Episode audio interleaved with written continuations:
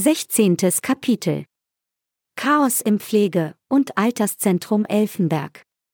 Das einzige Modell, das jetzt noch existierte und den ganzen Prozess körperlich und seelisch unbeschadet überstanden hatte, war Schwester Cassie. Sie hatte ein solides Naturell, hatte sich ohne viel Aufheben scannen lassen und die Aufmerksamkeit genossen, die ihr zuteil geworden war. Ambrosius Lämmer war ihre heimliche Liebe, und sie hatte ihm ihre gepflegten Füße und ihren üppigen Körper gerne gezeigt. Das Schönste an Schwester Cassie aber war, nebst den wilden dunkelblonden Locken, ihr Mund. Sinnliche, volle Lippen und ein strahlendes Gebiss mit einem winzigen Bling am oberen rechten Schneidezahn. Ambrosius Lämmer war aber eher unbeeindruckt geblieben, wie es ihr geschienen hatte, und sie hatte trotzig und beleidigt das Labor verlassen, nachdem die Nachbildung ihres Kopfs gescheitert war.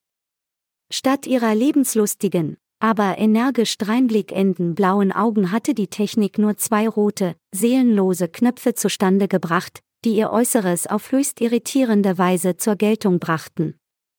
Von der Fortsetzung des Experiments wollte sie nichts mehr wissen und interessierte sich nicht dafür, was mit ihrem Avatar passierte.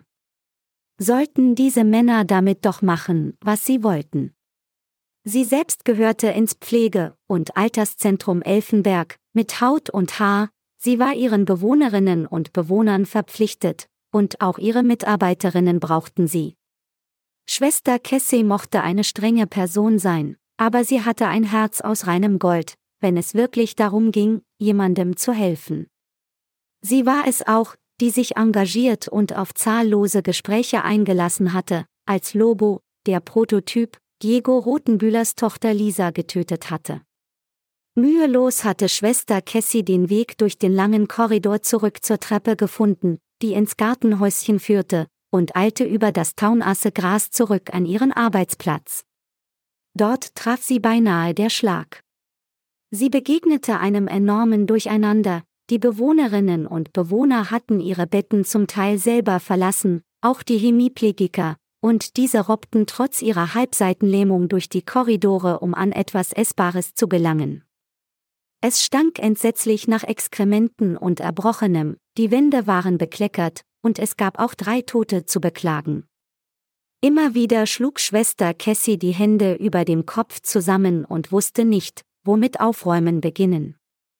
Ein paar Pflegerinnen waren vor Ort, aber mit den 60 Bewohnerinnen und Bewohnern komplett überfordert, und sie konnten nur das Allernötigste tun, nämlich die bedürftigen Menschen mit Wasser und die, die nicht schlucken konnten, mit Nährlösung zu versorgen. Pia, Bettina, Sandra, Alexia und Xenepot hießen die guten Seelen, die zu Werke gingen und auch vom Reinigungspersonal unterstützt wurden.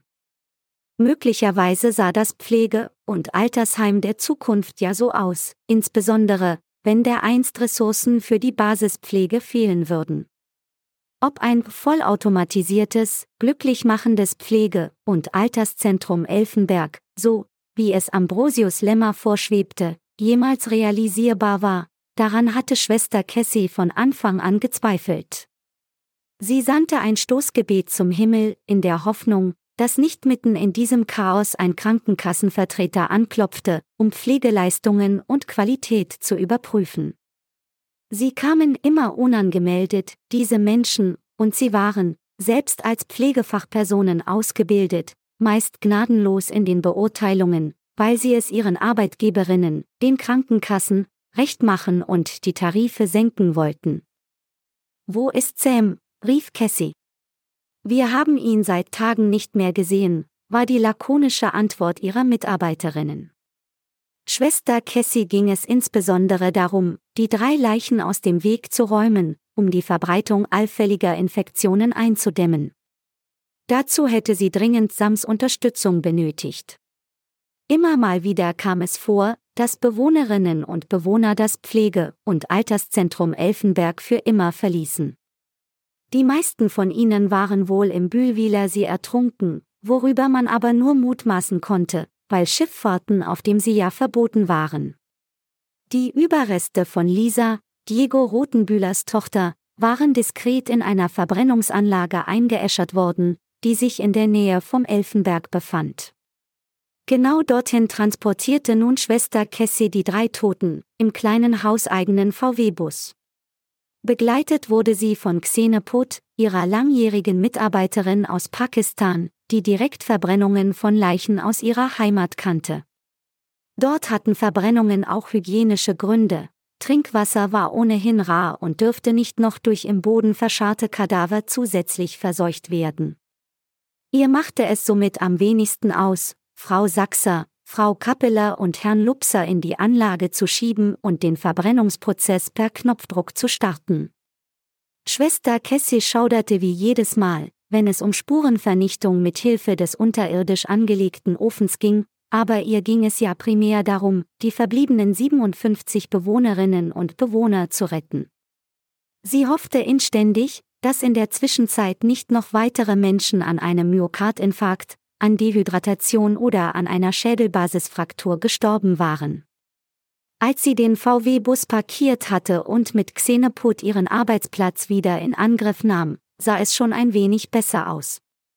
Ihre Mitarbeiterinnen arbeiteten wie ein gut organisiertes Ameisenvolk, setzten die Prioritäten richtig und brachten mit vereinten Kräften die Grundversorgung der verbliebenen Bewohnerinnen und Bewohner wieder in Gang.